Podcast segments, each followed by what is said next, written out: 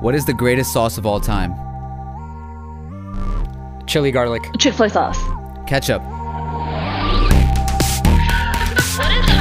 I was very excited to do this podcast. That answer just went so many different directions.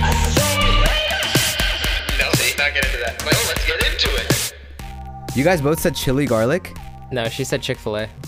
I said chili Chick chili Fil garlic. A. Wait, what's chi- oh? Is that Polynesian, or is that different? No. The actual Chick Fil A sauce. Polynesian. Well, I don't know what that Chick Fil A sauce is. It's it's called Chick Fil A sauce. It's like it's that yellow sauce. But what is it?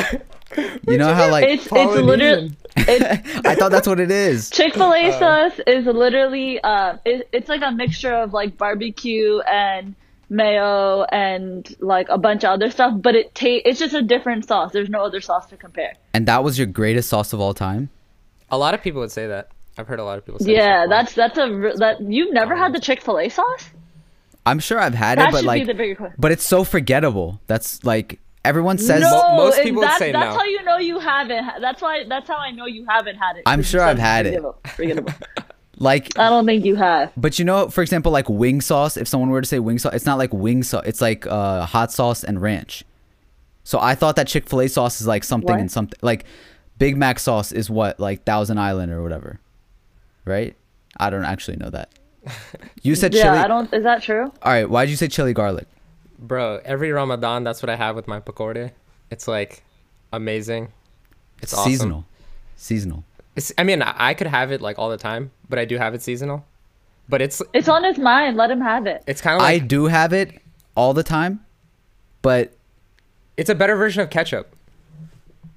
I think. sure, sure. But So why'd I say ketchup is the greatest of all time? Think about it. Ketchup, like, it's the greatest sauce of all time. is that Polynesian? I think that was. I think that was a safe answer. No, some things are clear. Some things are clear, crystal clear. Like, if you were to say, like, who's the greatest, like, basketball player of all time, especially after watching uh, The Last Dance, it's just like, yo, come on. Jordan, come on. Like, Yeah, like someone just- someone that doesn't know basketball would say that. like yeah. No, no, but also, but like, people everyone's had basketball. ketchup. Everyone's had ketchup, though. Not everyone's, wa- like, watched or played basketball. Everyone's had ketchup. Yeah. I actually, do- I actually don't know anyone that doesn't like ketchup. I do. Really? Is it you? Because that doesn't count. It's Siam, my nephew. Ketchup is like for kids, it's for adults. It's not like a whatever. Ketchup is a goat. Wait, real quick. I think- real quick. What is the worst sauce of all time? Worst sauce. Oh. Um. Ooh. Um. What's that? Uh, mustard. Oh, I would agree with that. Ooh, I would agree. mustard is mustard is up there. I'm gonna say Po- Polynesian and Chick Fil A. There's a lot of bad sauces out there. With that. There's a lot of bad like, ones, but okay, I avoid really them. quickly though, Like, I I, do need to shout out Asian Zing for wings though, because that's also Oh, like probably my favorite sauce. Like that, like if I was going to eat one wing and one sauce for the rest of my life, it would be Asian Zing, and I would be satisfied. Wait, people that say things like honey mustard is the greatest. I need honey mustard with Ooh, everything. no.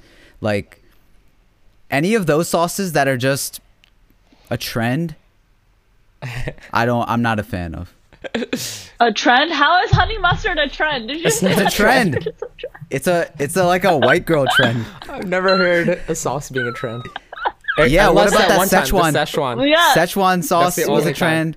Barbecue sauce is sometimes Bar- a trend. barbecue is Okay, not a but trend. honey mustard for us is not a trend. It's really not. Barbecue I like a barbecue sauce. You know, I can't stand when people, you know, I've been working at the store and people get honey mustard wings. Imagine Ew. getting wings covered in honey mustard, not dipping it in. Like. I mean, honey mustard so is way better than just plain mustard.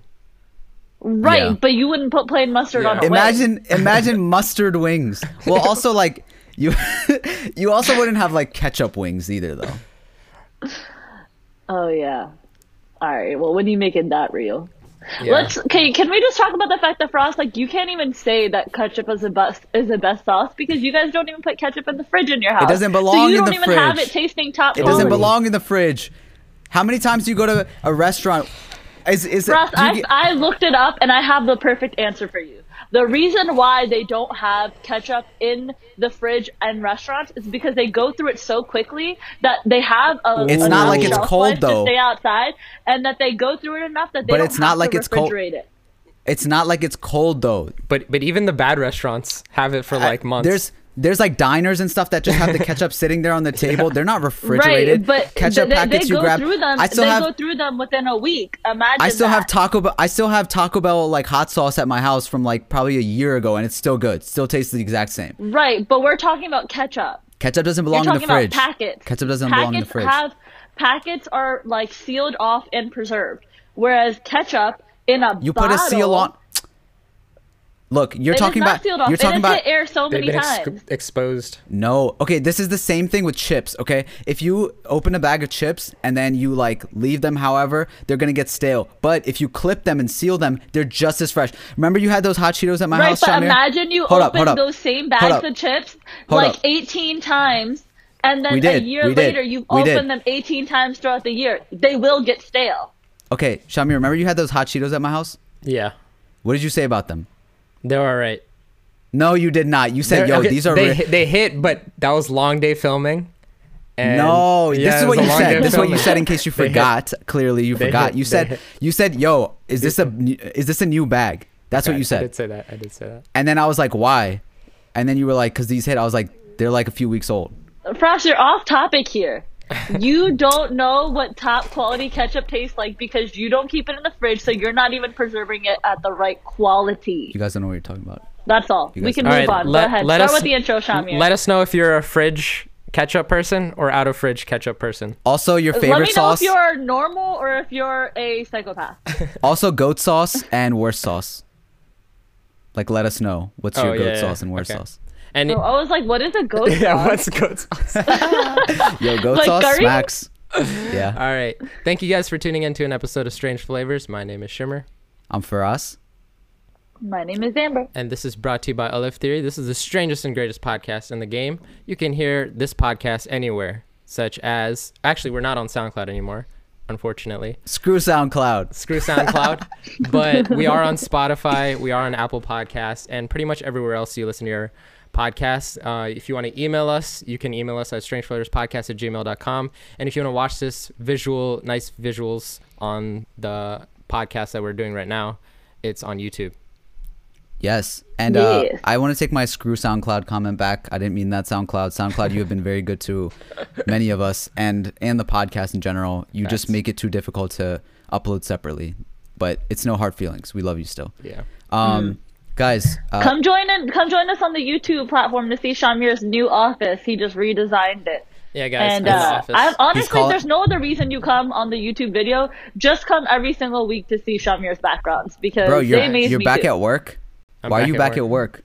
Dude, no one's here, right? You don't see anyone here. Oh, so you okay? I'm just alone Yeah, in the I, don't- I don't hear any telephones. That's you true. um, I want to give a shout out to Bobber Bagel.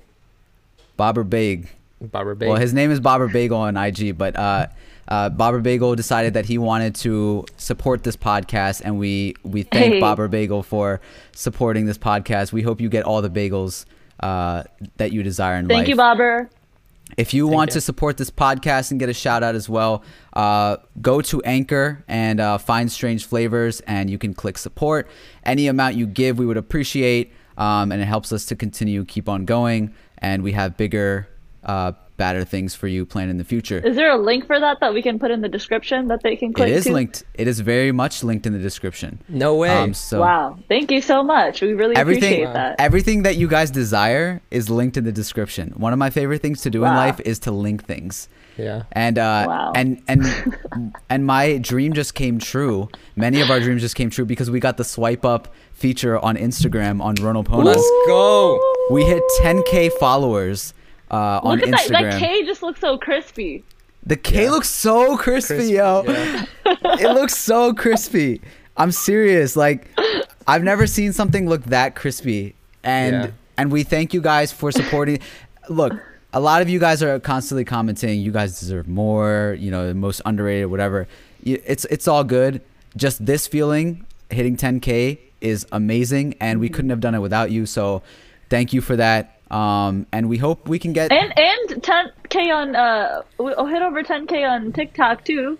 well, Amber, you're about a month late. On what? I said you're about a month late. You've been in the refrigerator Yeah, but refrigerator I too say long. that to say that it's really funny that in the comments they're like, "You guys should upload these onto YouTube." Meanwhile, Yeah. they're clips posted from YouTube to TikTok. TikTok is funny. Yo, we hit we hit uh, I was looking at the stats and we hit over a million uh, views per uh, like few weeks on TikTok. And we've like Okay. And we're struggling okay. on everything else. and YouTube, Instagram, it's like it takes forever to hit those numbers. Especially YouTube is like the biggest struggle cuz even though like we have 38k on there, it's still Uh. like for the time span that it's been up it's and like the views and and like everything is just weird. dude, algorithms like I want to have a shirt that just says like screw the algorithm. 'Cause, No, like, you Well, don't because. TikTok You is have to- helping us. Oh, TikTok is a good algorithm. algorithm. Yeah. But also, th- if you're thinking about it, like if you were like clicking through YouTube and being like, "Oh, this is an interesting place. Let me stay here," like our numbers would be up. But like I don't know, I, like TikTok is the best algorithm. Like, well, like I love it. But I feel like it's for everybody because you could be not on there forever and then have a video blowing up because it just like f- happens to fit the algorithm or whatever, and you don't have to Mm-hmm. like r- anybody can make it on TikTok. Bro, I had 100 followers and my video hit 200,000 views. Wow, I love that. That's crazy. that's crazy. It's Two wild. hundred thousand. That's good. That's That's really good. That's a really yeah. It's weird. Like there's even like people. I mean, this is gonna sound dumb, but like literally like the same high school that I went to, there was like a little brown girl that popped up on my feed, and she decided to go in front of her classroom and sing in cursive. Do you guys know that trend where you sing in cursive? no. No, but They're you told like- me about it. Basically, they're like singing, but they're like attaching all their words, so they call it singing in cursive. And like she Like, just like it right went now. in front of her. No, I'm good. I Just, just, want- look up singing in cursive. Just do it. like sing "Savage" by Meg Yeah. The Stallion in cursive.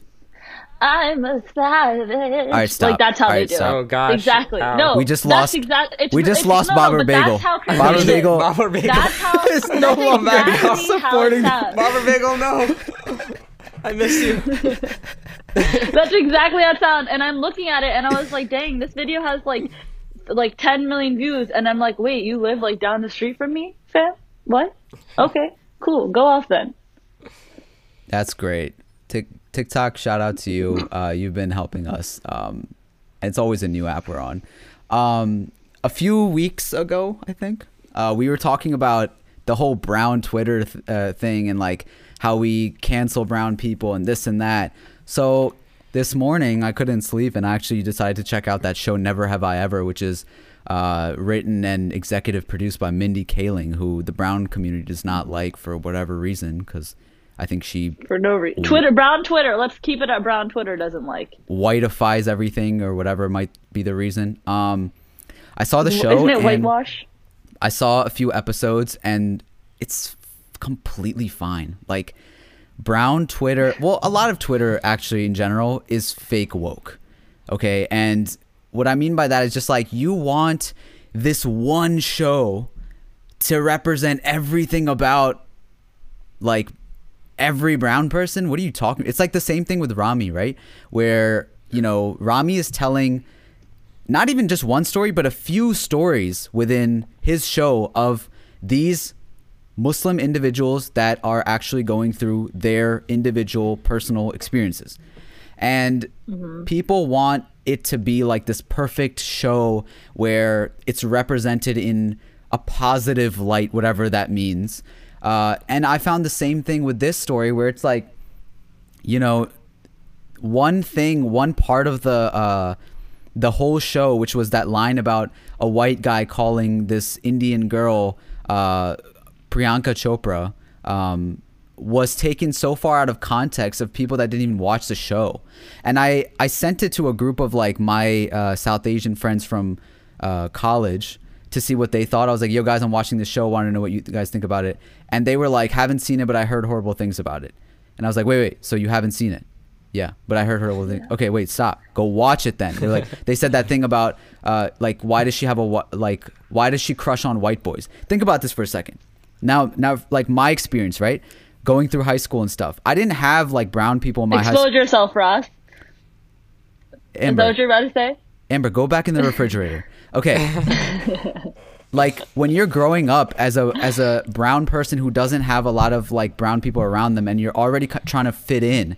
Uh, the last thing that you're trying to do is associate yourself with other brown people. I'm not saying this is the case for everybody, but this is the case for a lot of people that have insecurities about their hairy arms and they have insecurities about the way that they talk or like the mustache on their lip or whatever it might be.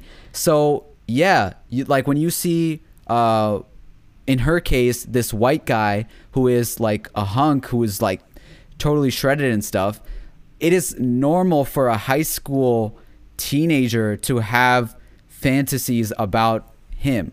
Why do you want it to be that, you know, it's unrealistic or not? It's whoever you're around. Like that. What's realistic is that you're gonna like what you're around. Like Even- you are what you're. But even in her perspective, like she has insecurities, right?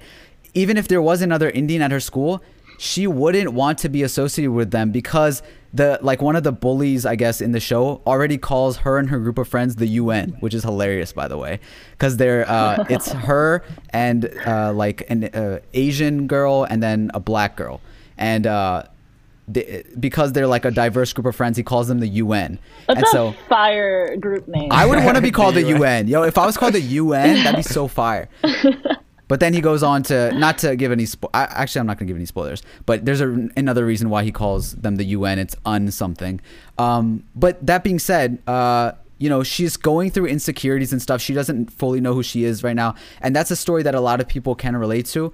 Uh, whether it makes sense to you or not, it's a story, and it's a Yeah. show. So like we just need more representation at the end of the day. But like don't just look at something, especially what's being said by the brown community and like I think, you know, you guys and Ayan like did a great job of like putting into perspective that, you know, sometimes we can uh similarly do the same thing and I was like being OD about Priyanka and or no, Lilly Singh um but like wow, Frost admits it. Uh huh. yeah, I mean, I'm not. I don't change my mind about how I feel. It's just like I feel like it was coming from a, not as much a uh, critical standpoint and more so of an emotional one, which like you know, I admit that happens all the time, like during the podcast and stuff like that. But uh, I mean to say like, don't just look at Twitter or like what the Twitter community or just a community in general is saying about something without actually seeing it yourself. So I like the show so far. It feels like a Disney Channel show, just a little too much like, uh, I guess, talk about sex and stuff. Which okay, like that's their thing, whatever. But um, it seems like a Disney Channel show I'd watch back in the day, like That's So Raven or something. True. I need to give it a watch. Give it a watch. I think you like it. Um, something else that recently happened in the news was this uh, shooting, uh, which kind of shook up everybody. Uh, Amber, if you want to kind of talk about that a little bit. Um, yeah, so basically, uh, from my understanding, you guys can like jump in whenever you want. There was a black person who was going for a run. I, that's as much information as I know about that. Is that he's going for a run in a Ahmaud. Arbery, right? Yes, and So um, real quick, I there was, a video that recently came out uh, that showed that he had stopped by some like house being constructed. He looked around. Not that it changes whatever the narrative is Mm-hmm. or anything, but he did that and then he continues his jog. Yeah. And so the uh, there was um, a father and son who saw him running around, called the police, and the police recording was released where basically he said that they saw a black person in a white shirt running, and the person and the you know what is it called? The dispatcher had been like, well, what is he doing wrong? This and that. This person took it upon themselves uh, with their son to go there and try to like physically stop this person. And then when he fought back, they shot him. That's my understanding of it. Um, and then later it came out uh, that like Georgia law allows you to stop somebody if you think that they're suspicious for something and whatever.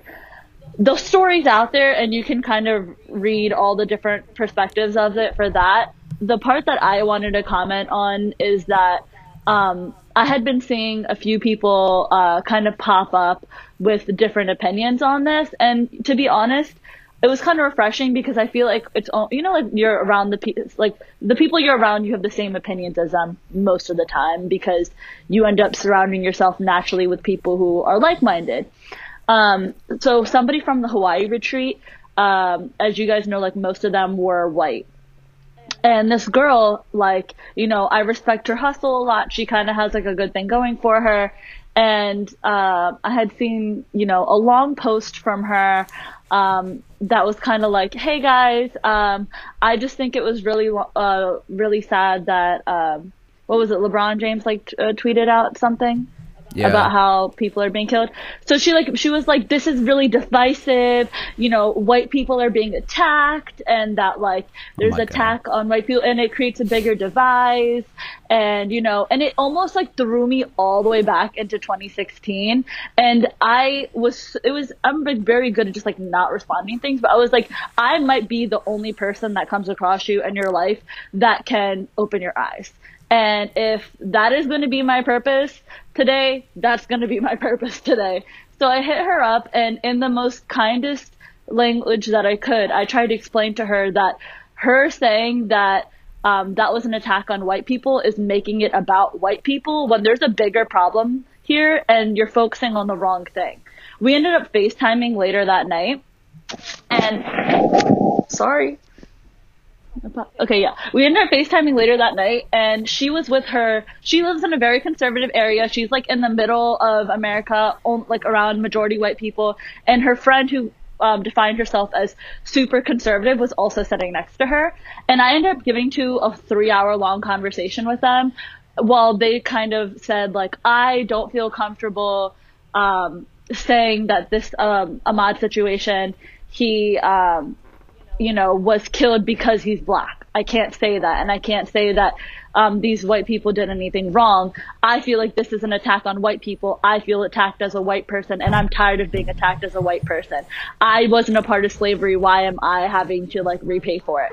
And so, as much as like we all were like given a history lesson, I feel like a few years ago, like, hey guys, um, there's people in society who were pushed down and are now, you know, like, and then I even have to give them like examples of like reparations with like Jews being given Israel and like, just like there's people that have reparations and this is almost like a social reparation. Like people are going to talk about it because they feel attacked and that is their way of doing it. And she's like, it was just very interesting to have somebody who that you don't have the same opinions as in this day and age because I feel like we all have the same platforms and you know we all come to read the same information and form opinions based off of logical um, opinions for the most part and here I was having to I like start that, from yeah. from I mean I feel like majority of people in my life that I've come across right now look at that video and that situation and see that a black person was killed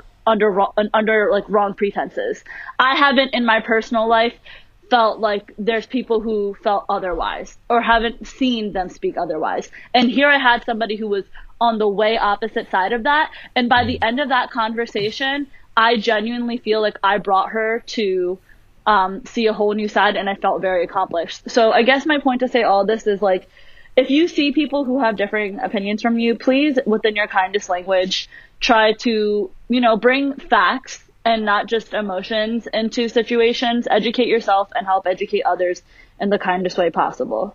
Yeah, I mean like if you if you look at the video, right? I mean take all that away. Just when you when you consider something like this where you see the video, you see clearly that it's just like this man is being hunted down, right? This is not a normal situation. This is not a normal pull over, let me talk to you, let me see what's going on, citizens arrest type of thing, defenseless person.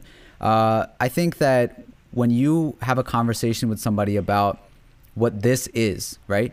You can you can get them on board with like, is, do you see a problem in this? Yes or no? Like, you know, and and if if they don't see a problem with that, right, with what's going on, uh, even after all the evidence has been laid out, these people have been free for you know months walking around, uh, whereas you know on the opposite end, we've seen multiple times where there's been innocent people that have done nothing and they've been killed for it.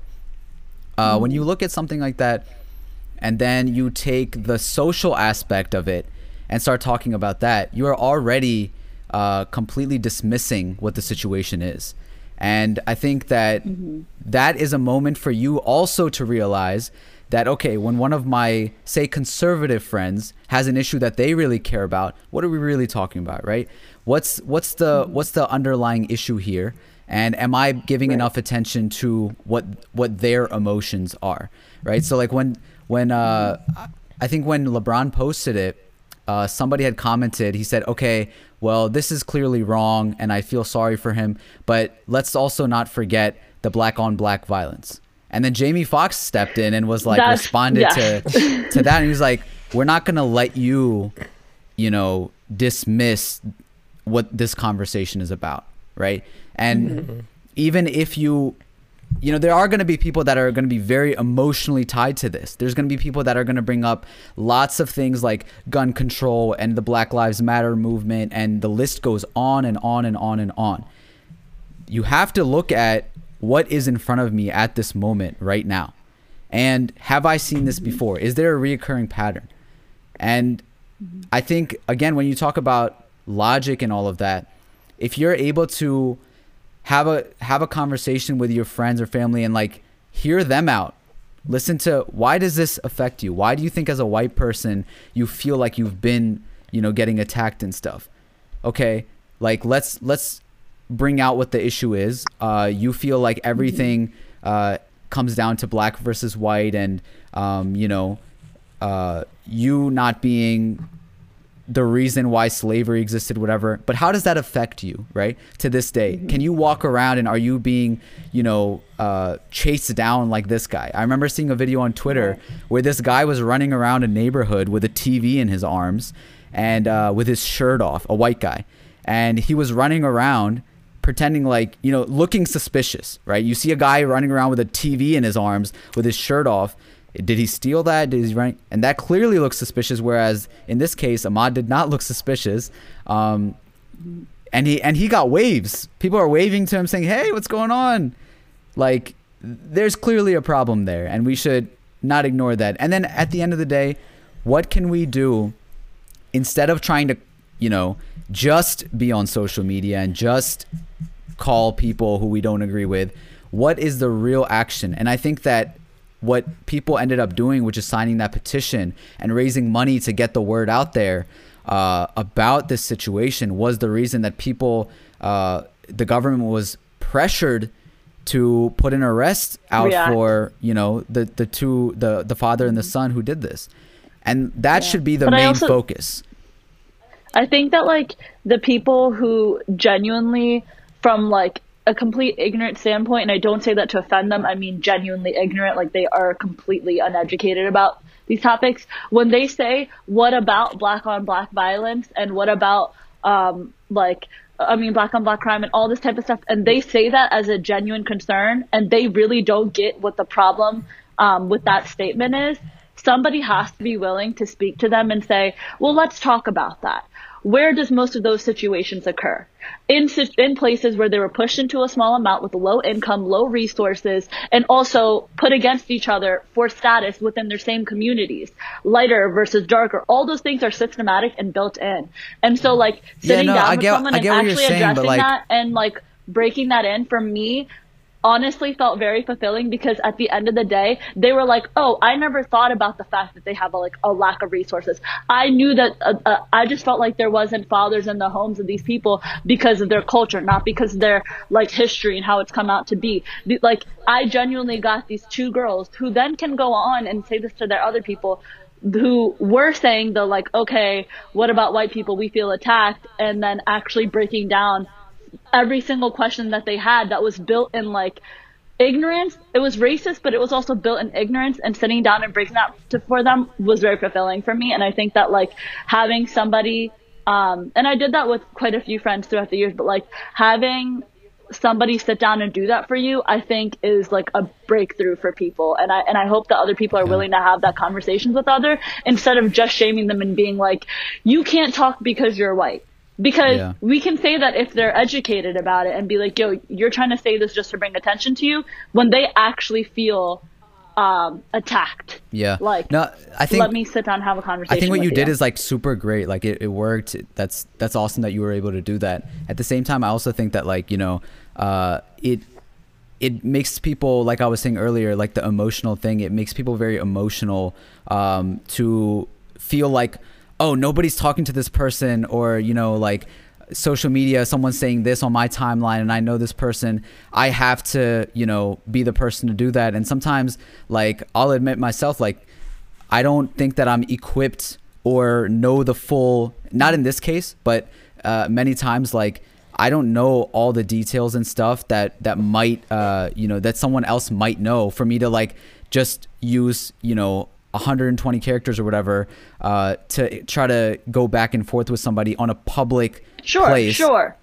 and even like people that I know in real life, just like I think again the dialogue is important, and when you don't have the internet there, like you you didn't, you know, it's a lot easier to be able to have your own sort of form your own opinions and also learn and educate one another instead of like people throwing in random things and so much like you know fake news going around and all of that um it's just it's just about like i think you being a good person doing what you think is right setting an example and then using your privilege ultimately to you know talk about things that concern you and create Right. that create a healthy dialogue and conversation Absolutely. um, on that note, uh, we want to bring in our guest today who is doing just that and creating awesome, uh, healthy dialogue from places that he comes from. Uh, and the stranger today is a young Queens native who has used his Bengali cultural background to give back to his community in unique ways. He is currently running for New York State Assembly in hopes to be a voice for the communities that raised him. So, without further ado, please welcome Mafuzul Islam.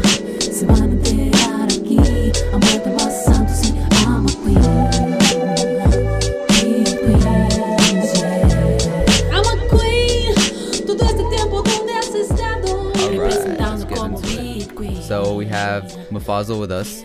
Am I saying that right, by the way? Mafuzal. Mafuzal. Mafuzal. I'm sorry. Yeah, see, even within the community, we still mess up our own names, man. I've, I've actually never heard that name before. I even it's a weird one. Mufasa? Mafuzal. Mafuzal. Mahfuzal. Mafuzal. I, I tried to look up the meaning too because I, I always like knowing what people's names mean, but I couldn't find it. Do you happen to know that by any chance or no? I do, I do. Um, so it's Mahfuz. Mahfuz is where it comes from. So I'm, I'm Bengali and we always put a UL at the end of everything. And so that's why it's Uh-huh. Mahfuzal. But Mahfuz, Mahfuz, so it's like, yeah, protector, guardian, all Protector, of that's Islam. what- Protector, yeah, yeah. Yeah, that makes sense. So so Bengalis put the the ul at the end. That's a that's a thing that Yeah. they do. And then your last name Yeah, is Islam. Amino. Yeah, yeah, yeah, yeah. That's also very Bengali as well, having the last name Islam. I mean, we know that you're you're running for a political position, so that that last name has got to be a huge factor into how people perceive you. Oh yeah. Oh yeah. It's either a turn on or a turn off right away. I mean, throughout your life, has that has that kind of been like a factor? Were you at any point like ever embarrassed of that, or or kind of like trying to hide it? I uh not um well. I guess there was certain points where like the kids would just be like, "Oh, your last name Islam is it?" That's like my last name was Christian type of thing. But it was like out of jest Exactly. type of thing. But it's like you can't really hide or you know like everyone knows what I am because of my last name. Yeah. Yeah, for sure. Um, so before we even get into you know like you um, running for for this position, uh, what what's your background? What's your upbringing like? You you mentioned that you're Bengali, but uh, did you grow up here? Like, how was that? Yeah, yeah. Uh, born and raised in Queens. I've been in Queens my entire life. Um, kind of. Oh, so so just like, so you were just born and raised in Bangladesh then? say it again. You were just born and raised in Bangladesh. Queens is the same thing, right? more or less. More or less. it's a it's a combination of of, of Bangladesh. Yeah, exactly. And in like the air, like near the areas where there's like a high concentration of like South Asians. I don't know if you guys heard of like Jackson Heights, Jamaica, those areas. Of course. Uh, yeah, you might as well be in Bangladesh. Exactly. you got like It's amazing. Uncles uh, chewing pan in the corner. Yeah. You have the you have like the carts outside with the Yeah. corn, the ban, Yeah. uh, kulfis. It's amazing. That's the spot to go if you're if you're trying to get a sort of authentic experience. Yeah, for sure. Like you, anything you want back at home, you'll probably find out in Queens for sure. Yeah. Um. So also with with you being Bengali, um, you know, one of the cool things that I read about you was that you started this organization called Jhal. Is that how you say it? Jhal, jal. So talk about that. What Yeah. what was that? Yeah, yeah. So jal actually just means spicy in Bangla.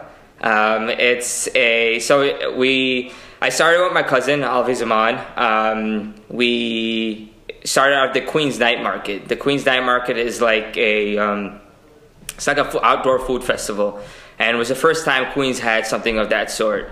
Um, uh, how do I? I don't know if you guys have stuff like that. It's kind of like when you pop up, have a lot of different tents, and they have they're like a lot of different vendors, um, and it's outdoors, and you kind of get to try a lot of little things. Like Hmm. yeah, and so th- this was the first time Queens is having something like this, um, and uh, it's Queens International Night Market, food from everywhere. And when we started it uh, about four, edging five years now, for, uh, uh, like there were, we went there. The, Queens wasn't as popular as it is now. Queens now, like when you you see it in the news, you hear about it everywhere. Uh, back then, it was all about like Brooklyn and, and Manhattan. That's where everything was happening. Uh, but like it was just exciting that something was happening in Queens for the first time. We went out there. I had food from all over, and uh. There was no Bengali food. There was no South Asian food, first of all, and then uh, there was no Bengali food, and no one really knows their like what that means. You know, with with all South Asians, where you're kind of just all clumped into Indian, and that's just what everyone perceives us as. So we were like, "Yo, we're gonna come back here, and we're gonna do uh, jhalmuri, which is like." Um, uh, it's, it's a type of chaat, I guess, in, in Bangladesh, where you use like muri, which is puff rice, and, and cilantro, and uh, mustard seed oil, and that stuff. You'll find it in every corner of Bangladesh, and Kolkata as well, in India. Um, and uh, fuchka, which is like pani puri and golgappa, but like the Bengali version of, of that. And uh, and when we did it, you wouldn't find this sort of stuff in the in in like any restaurants. Um, and uh, and you you want to eat that sort of stuff on the streets. That's you know that kind of it, it comes with like the ethos of eating that food. You want to be on the streets. You want to hear the hustle and bustle, um, and then you know the dirt adds to the flavor and all that, right?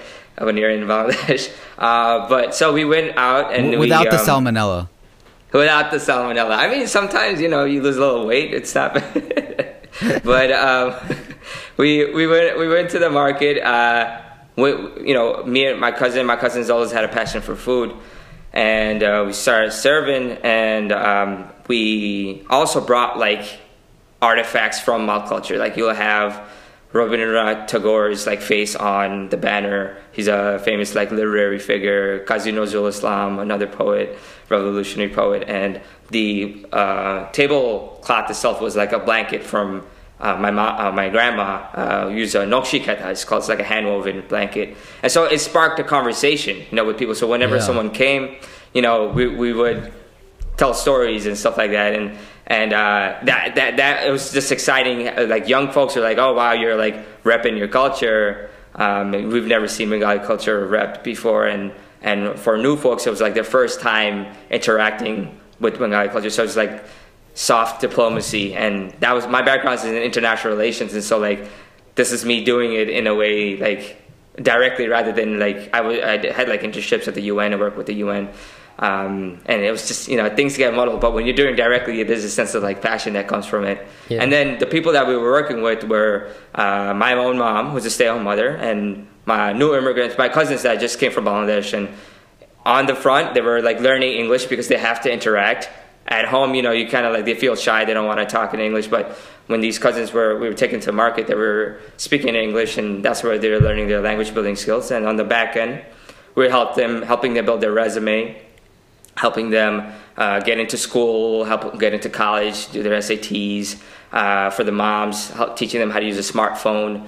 Um, and just like with the moms, it's like when you're, you're a stay-at-home mother, you don't necessarily you have your close group of like family members, and you don't have that sort of network, and you fall under depression, you fall under these things that we don't really talk about in our cultures, right? And so we like take them out to like go bowling, some things that they wouldn't never do, go mini golfing, like things that they wouldn't necessarily do on their own. So yeah, that's that's a kind of like a, a gist of all the stuff that we've been doing. So- um, Yeah, that's the last awesome. four or five years. Yeah. Was this like a promotion kind of of like the culture in the area and like spreading it? Um, was this like intended or were you like trying to? What were you trying to uh, essentially do? Yeah, I mean, uh, it, uh, uh, intention for sure was just like the reason we started wasn't definitely not to make a quick buck. Not Yeah. definitely like the money was. It just helped facilitate everything, and then finally we were able to make uh, like enough to pay a wage to these mothers who wouldn't be able to work otherwise, right? And stay home mothers, but. Uh, foremost, it was like the culture, being able to talk about this thing that we all grew up uh, feeling, eating, seeing, but not having the platform to be able to talk about it on our own terms. Um, and so, yeah, for sure, being uh, like doing that in in a direct way. Nice. And you got it into. Um, I saw that you guys had a LA pop up as well. So, how f- how far do you like plan to take this, and what's kind of the the I guess goal in the future for it? Yeah, it's uh, yeah, it's become like it's crazy. When we like like I said, when we began, there wasn't any um, there wasn't any Bengali young folks doing anything. Not definitely not in the food scene, but also like doing anything culturally. So we had people like DMing us from all over, like Norway, Australia, Denmark, just the diaspora. You know, like Wow. all South Asian diaspora, just all everywhere, right? And so uh, they're just excited. It's like, oh, these young kids, and and we, you know, we, we also repped our New Yorkness, and so like you know things that come with that, you know, hip hop culture and and basketball culture, all that sort of stuff, and it was unique in that way. And uh, we had these conversations with folks from their respective diaspora, like if they're you know that London South scene is very different from the New York South Asian scene. It's very different from the Australian scene. So having that dialogue was uh, was exciting. And so that that LA one was there's a group of awesome like artists out there, um, uh, rappers like Mogs and producers like Asif and um, my friend Ronak, who's part of the team he's like, yo, let's let's do something out in LA. There's a little Bangladesh out there, and you know we were friends with them already. We should. They haven't had something like this out there, um, and so Ronak happened to go out in LA, and we did a pop up there, and uh, you know in Little Bangladesh, and so it's like it was exciting. And Little Bangladesh is in is in Koreatown over there, and so there there was like a little beef happening with Little Bangladesh and Koreatown at that time period, and this was our way of just like, yo, like we love Koreatown, Koreatown loves us, and we understand like our place in everything that's happening. And so, yeah, man, we Some bridging connections everywhere we respect. go. Yeah, yeah, culture respect and, and and like going deeper into the dialogue. What does it mean to be, you know, like from LA, you Yeah. know, regardless of This our our background. this yeah. might be like one of the best ways to like spread culture, like through food and like food, man. easiest conversation. Yeah, that's Everybody eats. Everybody, Everybody eats. You know? You also have a segment um, that I saw like uh, on your Instagram page uh, called "On the Shoulders." So that that like really showed some of the the stories behind some of these, uh, I guess, people that you're kind of uh, bringing in and, and and highlighting. So what made you think of that, and and what are some of like, you know, the incredible stories that you've heard through that? Yeah, yeah. I was just, uh, you know, I was squatting at that time, and I wanted to show off how could, how heavy I could squat. That's how. but uh, it was. He literally, uh, if you don't know, he has like people on his shoulders for this like little segment. It, it- the whole idea is it was it was open ended. Uh, the whole idea is like we we stand on the shoulders of other people, kind of thing, to be Yeah. get to where we are. And so, um, and you know, it, it was open to interpretation. Um, and it's just like, wh- what are these stories of these people that have created the foundation from us eh, back back at home over here with the struggle that they have to go through, and these stories that aren't you know given a platform. And so from like being in the village of like Bangladesh to like being in the hustle and bustle of New York and uh, that bridge, that sort of gap, and then like things that they have, ha- the like my grandma had to go through that it was unfathomable for it to happen now, and uh, it's and not making it like you know like poverty porn type of thing, but just like this is the reality of like what our family had to go through, and and we don't have to like be sad about it. It's just it, it, is what happened. These are our stories. So like you've always kind of had this, um, I guess, community leadership lo- uh, role. It seems like when it comes to, you know, doing stuff and giving back and relating your, you know, cultural roots to your, you know, where you live currently with Queens and Bangladesh. Um, so out of all of this, what gave you the idea to want to run for New York State Assembly? Yeah. Well, uh, that community leadership thing, I don't think it was always ever. It wasn't intentional. It was the need was there, and it's kind of. I think that's the case for all of us. Like the need was is there for you guys to do this podcast, and that's why you kind of like rose up type of thing. And I, I feel like, yeah, I, uh, same exact thing with this this position itself. Um, so I was mentioning how I was working with Jhal, and the people that we worked work with are like working class folks from this area, this district. And um, are you guys familiar with uh, AOC and Joe Crowley, uh, Alexandria Ocasio Cortez? Um, slightly, but I for for the um general people who are listening to this, Yeah. um, I Yeah, sure. I'll I'll be honest too. yeah. I, I don't even know what New York State Assembly what that entails Sure, and sure. what kind of a position that is. So Got it. Got it. Got it. So um, uh, I- I'll, I'll go through what the position. The position itself is is um, state. Uh, state assembly is the legislative level level, like state level of politics. So uh, you know how there's the House of Representatives and and the senators, Congress, which makes up Congress, and uh, the federal level. This is uh, the state level government. Uh, it's the lower house. Um, and so it, with the position, what the position does is they go up to Albany. Albany is the capital of New York, and they decide the fiscal budget and they write bills and laws and kind of represent the, the district that they represent uh, uh, based on like I'm District 24, Jamaica, Queens Village, uh, Glen Oaks, Briarwood, Richmond Hill, this area. Um, I yeah, this it, it was never about seeking out this position itself. Uh, the reason I bring up um, AOC and Joe Crowley, uh, AOC Alexandria Ocasio Cortez, who ran for Congress in 2018, and she beat Joe Crowley, who was called the Queen's Machine. And the reason they call him Queen's Machine, when you go down to local politics here, it's very corrupt. It's kind of like what this stuff happens in, in South Asia. Um, And um, you had to go through the Queen's machine in order to get permission to run before. You had to go through Joe Crowley. AOC beat the machine, and so now there are many insurgents that are running. A lot of people that are going against uh, people who have been in place for a long periods of time, incumbents.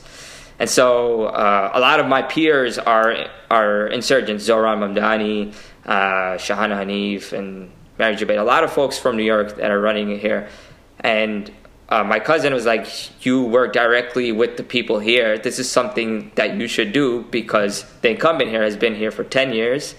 His name is David Weprin. Before that was Mark Weprin, his brother, and before that was his dad. So, like I said, it's like South Asia. It's like dynastic people, kind of just like handing off to their to their kids and and uh, brothers uh, since the 1960s. And um, I thought it would be better if I kind of back someone else up because I'm running Jhal. Um, but no one was running, and so that's why you know that's why specifically this position because this guy who's been here for such a long period of time and does not reflect the the district at all anymore. and like why do you feel like you uh you know when you say there's a need for for something why do you feel like you are um that guy and like what qualifies you for this type of a position Sure. Um, I think it mainly comes from who I work with, who like what my work has always been about the the working class folks and understanding the needs of uh, the working class folks because that's where I'm from. That's what like that's, that's where I've been in my entire life, and that's how the majority of people who uh, live in this neighborhood lives. And so, um, understanding like language and capabilities, understanding like there are businesses out here that ha- um, could flourish if they know if they knew like small businesses mom and pop stores that could if they knew what was available to them. Uh, artists and and uh, struggling families if they knew what sort of government um, uh, accessibility there is in their own like language in their uh, uh, own terms, then they would have more access to it. So it's just it's more so that gap that exists now because the guy who's in hasn't tried to um, reach out to folks and tell them what is available to them, and because if people start participating in politics, then then that's when things start changing, and and and not they don't, he doesn't necessarily want to change. You seem like a young guy. Do you mind sharing Yeah. how old you are? Yeah, yeah. No, I'm definitely young. Uh, 28. I'm 28. Oh, wow. Is that normal for like someone 28 years old to be running for this type of position? Uh, it's become the new norm as a, as a result of like AOC kind of beating the machine, and and uh, and I think it's also just our generation coming of age and being able to do something like this. Uh, I think we come from uh, a background of feeling like you know we are incapable or this isn't our place. You know, this we've never seen people like us do this stuff. We've never, um, and and it's just so distant, and so. I think the energy is there now because uh, because there's so many of us that are are doing this. So we kind of like like on the shoulders of each other's backs, you know. You're not scared, bro? Have you seen people that go into politics and come out and then like Obama? Have you seen when what he looked like before and after he went into politics? It'll office? age you real quick. Yeah, I, I'm- I'm aging through this entire camp. I never had a beard before. It just happened over this campaign. You just grew it. no, I am. I mean, it is even like within like this campaign. You get exposed to like the dirty side of politics, and as you hope, you know, you go in with like uh, fresh eyes, and you hope that the folks that are representing us, who are making all these policy and all these laws that's supposed to like protect us and help us, you hope you know that that they're doing the right things and doing the good things. And when you as a result of coming to campaign you're like whoa house of cards has some reality to it. Like this is th- there there is the dirty side of politics and it it's but that's the thing that like drives you. Like Does like that get discouraging? be- say it being again Dis- exposed, to, discourage- the, I mean, being exposed yeah. to the dirty side of politics, does that ever become discouraging? Yeah.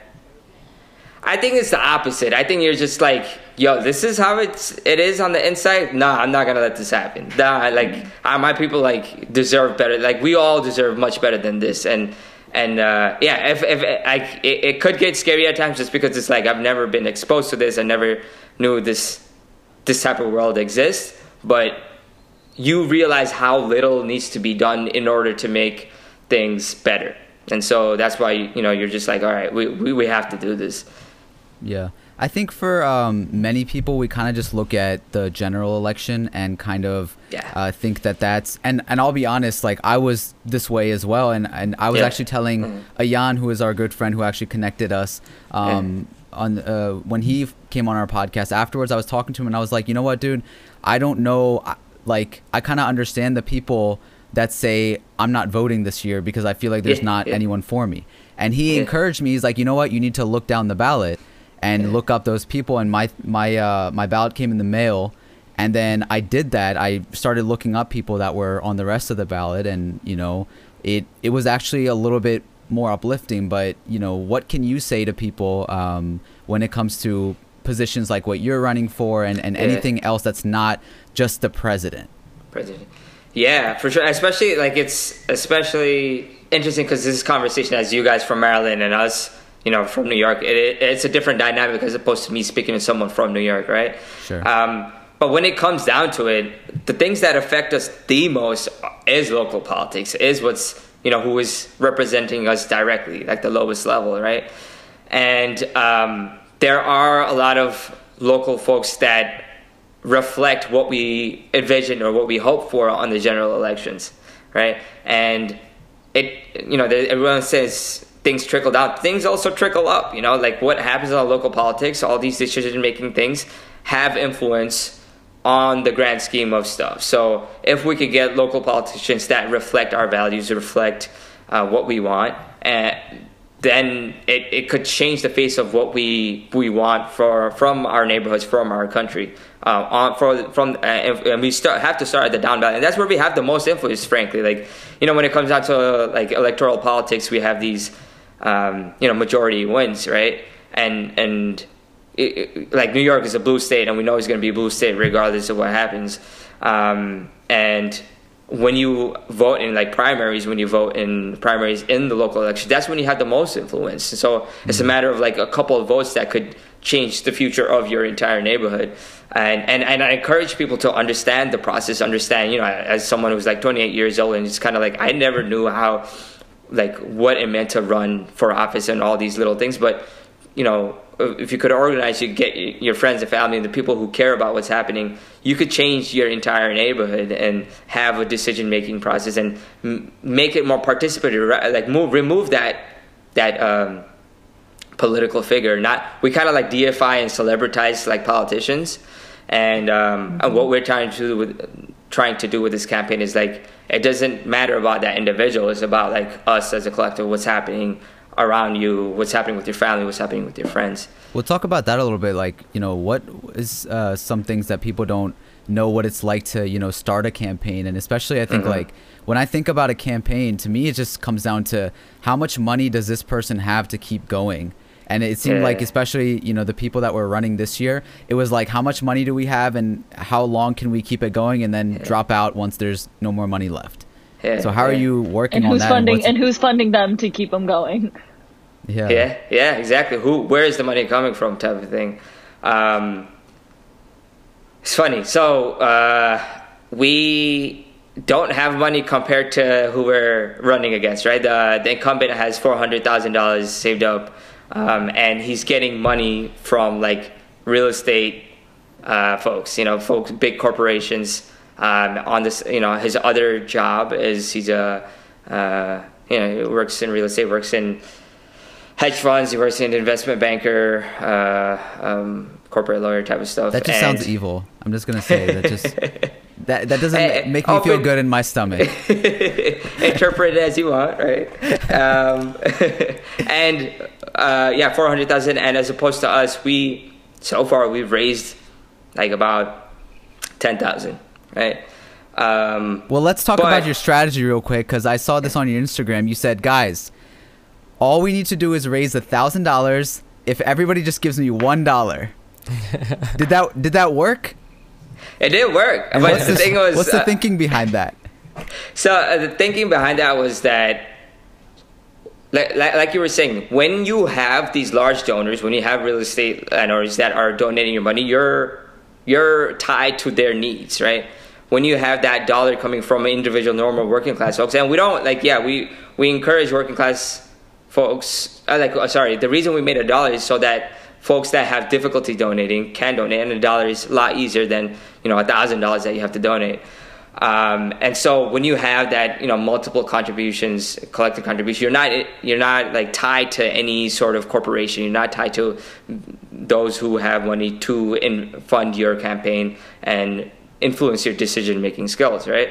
And so what we have is the network, the the uh, the working class that is overwhelming, the overwhelming majority in this district, the, uh, the young folks like you and me, me and you who can afford to donate a dollar, who care about what we're doing, and the movement is strong. Like I have an amazing team, and you know we're, we're very transparent about everything. All the money that we've raised is all to getting uh, you know like software for like phone banking, hosting our website, getting print material, um, and like advertising that we have to do through social media. And nobody on the team is getting paid, and that's because everyone just cares about this movement that we're doing, uh, we're having. And it's like upwards of 80 folks on our like Slack channel that are like helping with this movement. People from all over. Like frankly, like you know, Ian is out in he was out in the West Coast, you know, in California. I have a Amanda, my friend Amanda, out in DC. Like people, like just people from all over that just care about what we're doing and, and see this change that we're doing at a very local level. What's the most difficult part about the process of campaigning? The most difficult part, Or um, dreadful. Aside from money. asking people for money is like dreadful to be honest. It's just like Yeah. I don't want to do it.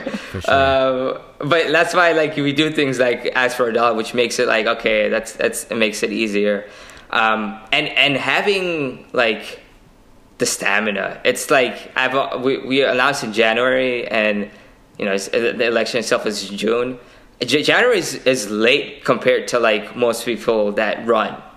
Um, I, I don't I like I don't know how like Bernie or someone like Bernie you know all these old folks that are run how do they do it for like years and years at a time like I'm I'm exhausted like I said I'm I think I've, I've I've aged in this six months um, and and having the stamina to just be like all right just keep going. We gotta keep going. We gotta keep going. And and keeping you know keeping positive during this time period and understanding yeah you'll have setbacks and just like you know you gotta move you gotta move.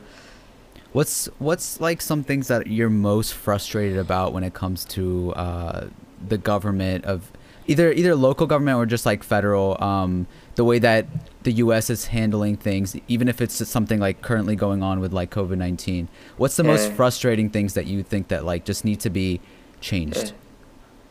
Yeah. No, it's COVID 19, especially here. Um, I'm, I'm sure it's all over the news. You guys know about it. Like, this is the epicenter of the epicenter. Everyone knows someone who's been affected. You guys have more than um, any other country, right? With yeah. New York. Yeah.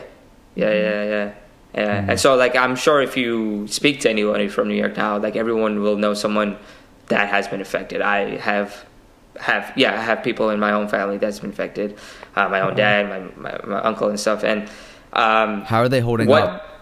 they're good now. They're good now. We were Okay. like lucky. Alright, we were super lucky. Um, but you know it, it, it, all this is doing is exposing all the faults that existed all at uh, the entire time within our structure um, we're having like we do this campaign because this you know like we're lucky that this campaign existed we're lucky that this platform existed because now people we could help people in ways that we couldn't have helped people if, if this platform didn't exist so Like what? like food scarcity is like a thing that you would have never expected from a country like America and or, a city like New York. There are folks that are are down to the last dollar um, that aren't getting uh, unemployment benefits because they're undocumented uh, or, or you know various other reasons. So we're we have we're working with the Queens Mutual Aid Group. We're working there's mutual aid groups all throughout the city.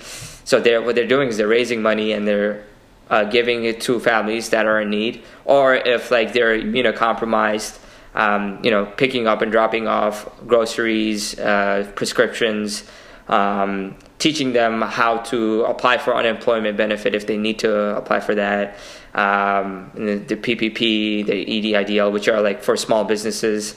Um, you know, uh, teaching them how to do it because you know, frankly, like our the older generation, they don't know how to navigate this that world, and because we could, you know, we could speak in English and we grew up here, we we could help them. We are their kids, and then, you know that's been our roles our entire lives, right?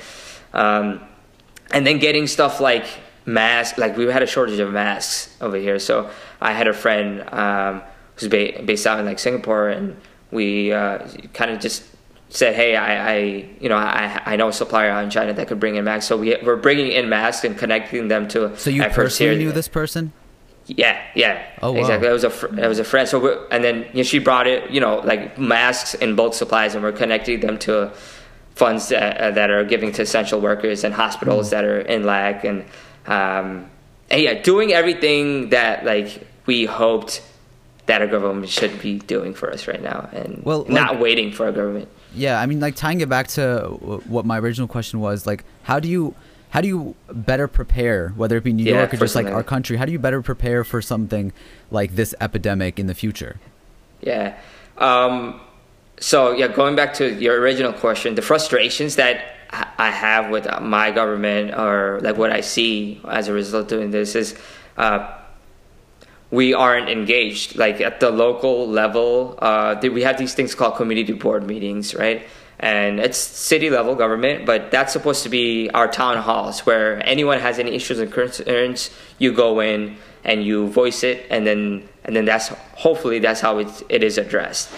And the people that run these uh, community board meetings, they're like appointed, they stay long periods of time, and they listen to their friends. Um, and so if someone is, were to come in and be like, hey, this is my issue, you have to wait your ti turn in line and you have to know someone that's running from the inside. And that's something that, that like needs to be changed. And, um, and things, you know, continue going the way they are going is because no one makes the effort to be like, hey, let's include our parents that don't know how to speak in English. Let's include, you know, um, our parents who are working there or like ourselves that are working the entire time and can't necessarily be involved. And so like if we like over here in New York, if you have like a pothole, you call 311 is called over here. You call 311 and you, you get connected to somebody, but it, it ends up being like three hours and you just like you get frustrated and you hang up. And what we're trying to do is kind of we're trying to be like, okay, no, at this day and age, we don't need that. We could do, you know, like live stream conferences and be able to text somebody or message somebody and get immediate responses. And and um, work doesn't have to be a limiter on um, on us being involved in the thing that the very thing that controls our lives. And so like and and, and and things like the census, you know, is, which is happening right now, 2020, all over the country, is so important because that's like and telling people in our communities that have that don't you know have that uh, fear of interacting with the government, have that fear of filling out those forms because you know we have a, a lot of undocumented folks in our in our, in our uh, um, uh, community. And just like that fear of of public officials showing them that hey this is not this is something that will benefit us because of the the results of 2010 census is why our hospitals don't have the um, the funding that they need to get masks. We don't. That's because why we don't have enough hospitals. Is why our schools are lacking. Is why we don't have the right public resources because they don't have the right numbers to know how much we uh, how many folks live in our neighborhood. So, participatory democracy. That's our big thing. It sounds like essentially what you're saying is we need people that know that are from the communities that are supposed to be, you know, making rules and regulations for them. And from what you've, you know, told us about your life and your upbringing, it seems like you are that guy. I hope so. I hope so. Yeah. And more What's- than that, more than yeah.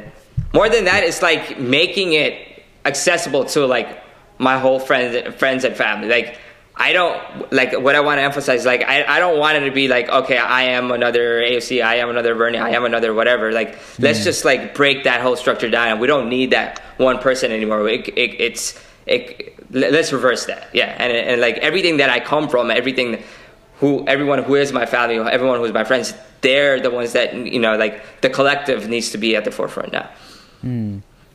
Um, are you are you hopeful for a better sort of America moving forward? I mean, like I think, like I was, uh, you know, talking about Yeah. my personal experience, being kind of discouraged about just like seeing people who, uh, you know, whether it be Bernie or whoever, that seemed like okay, this is guy is gonna be this guy's for the people, and whenever we think of people that are for the people, I guess, uh, even if you take someone like Jagmeet Singh in Canada, who was uh, the Sikh who was running for prime minister. Um, you know, he seemed like he was someone for the people too. But seeing all of them kind of, you know, not be able to go all the way with it, does that ever get discouraging? Are you hopeful uh, to be able to change something like that? Yeah, yeah, yeah. No, it, it, there are like times of just like, oh man, we like you know with like the Bernie cam- a lot of folks with the Bernie campaign are uh, part of this campaign as well. Have broken off that after uh, he ended up, didn't end up becoming the nominee, but. I think it's also just like redirecting that energy into things that we know we could have influence in. So I am hopeful in terms of like, I think more and more people are becoming aware of what we could do at the local level, and and it could, either through politics or non-electoral organizing, like the mutual aid groups, and we don't. Yeah, we don't have to rely on someone being in office in order to have a, a future that we, we want. It's all it's all up to us and how engaged we want to be in, this entire process. Yeah. You seem like a great guy, um, and I I, hope so. definitely, you know, wish you a lot of luck. If if this was something that you, you know, were to succeed at, would you ever consider going further and like, uh, going up the rank in in political positions? I haven't thought about that at all, Yeah. and at all, and uh, yeah, like I said, I never even wanted to get in politics. Right. Like, I, don't, I, I, I still don't want to be a politician, right? Like I. I mean, look, we we're some of us here are, are musicians, and we've practiced our Grammy speeches and and our Oscar speeches, so it's okay for you know you to ever think about it, just just to see like what what would I do if I was ever in that position, like. the that same of thing. exact stuff that I mentioned, like break it mm. down. Don't don't have it be that about that position. You know, hmm. if the only time, like yeah, the only reason, like I would want to do something else would be if there's a need for to do that because there is someone like the person you know the the women they come that is here right now. That would for me like as me right now. That's what I would say. Like the only reason I would want to go further is if I see there's a need and there's no one else doing it. Hmm. But I, I, I'm, I'm, I'm hopeful that there are going to be many, many other people doing it, and so yeah, I would love to nurture those folks. Yeah. My uh, my last question here with uh, you being from New York, how do you feel about six nine? Does he get a pass? It's controversial, man. risky. I mean, You you don't know, have to in these you times, in these times, let me. Uh, I'll give a, I'll give a politically correct there we go. uh, a response. In these times when we were so like, we were all so down with like what's happening with our families, with with Mm. what's happening with our friends, and just like Corona, Corona, Corona, and just like our, you know, hearing about a new death every single day. We we look for escapism, right? Mm. And that's like when it comes down to it, Six Nine is escape. He's embodiment of like going to the movies and just be like, yo, this is this is exciting because it's just like yeah, it's pure entertainment.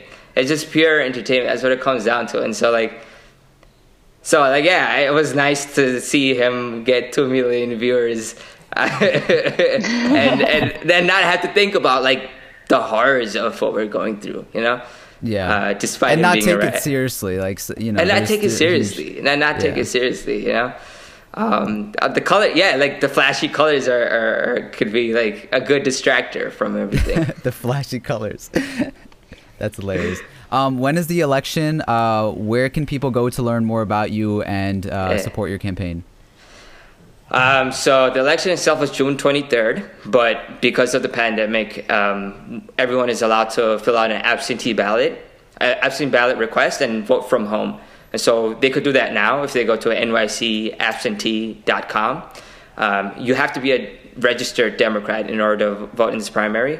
The last date for that is May 29th to register as a Democrat. Uh, the election itself is June 23rd. The last date to request a absentee ballot is June 16th and uh, the website uh, has all this information. Our website, uh, Mahfuzul 424, uh, M A H F U Z U L F O R 24 or M 424 because you got a crazy We'll name. link your uh, your, M424.com. your stuff in the bio, so then Awesome. people can go and check you out, your Instagram and all that. Awesome. Um, anything else you'd like to leave us with? Uh, tell me about Maryland. I don't know. Well, we do we do close. Uh, Maryland is is nice. It depends where uh, where you're from. Uh, I'm from like the countryside, and and Amber's from the city side, and uh, Shamir's from the the Corona DC side. sort of Corona side. It's heavy over there. Um, but uh, we our our podcast is called Strange Flavors, and uh, at the end of every podcast, we like to ask the guest um, what. Uh, their flavor would be so since amber you couldn't hear him the whole time do you want to ask him the last question If you could describe yourself as any flavor, what would it be and why? Damn. Okay. Um, um, all right. Right before that, I'm gonna say yeah, a little plug in. Uh, last thing I would say, if you guys want to volunteer, it doesn't matter where you are, reach out to us. Um, donate a dollar. You know, everyone could donate a dollar, uh, or if not, you know, help us in time. We need phone Is that the bankers. we campaign need people to slogan? Call up. Well, everyone could donate a dollar. donate a dollar donate a dollar. I mean, that's not a bad. That's not a bad slogan, right? it's got a ring to it Um, and yeah, and, like reach out to us however you could, um, and uh, DMs, uh, IG. We're on all all the social media. And your flavor, the flavor, Mhm like that mystery flavor. You know where you don't know what you're gonna get. You get like the, those, Like the those, airhead like- mystery flavor? Yeah, exactly. You don't know what you're gonna get, but you get excited. You're like, oh wow, you know, this is blueberry. Okay, cool. I didn't expect that. That's me. awesome. incredible uh mafaz M- mafaz Mafuzal. Mafuzal. Mafuzal. Mafuzal. Yeah, you got it. I keep getting it wrong. I'm sorry. It's all good. It's all uh, yeah, his his name is the Protector, so you guys better uh, you know seek some protection. Um, thank you, Yeah, thank you again for uh, coming on the podcast. Thank we you. appreciate you. Thank you for having Um, me. Thank you and having for me. everybody listening, it's been another week. Another flavor. A little less stranger. We'll talk to you next time.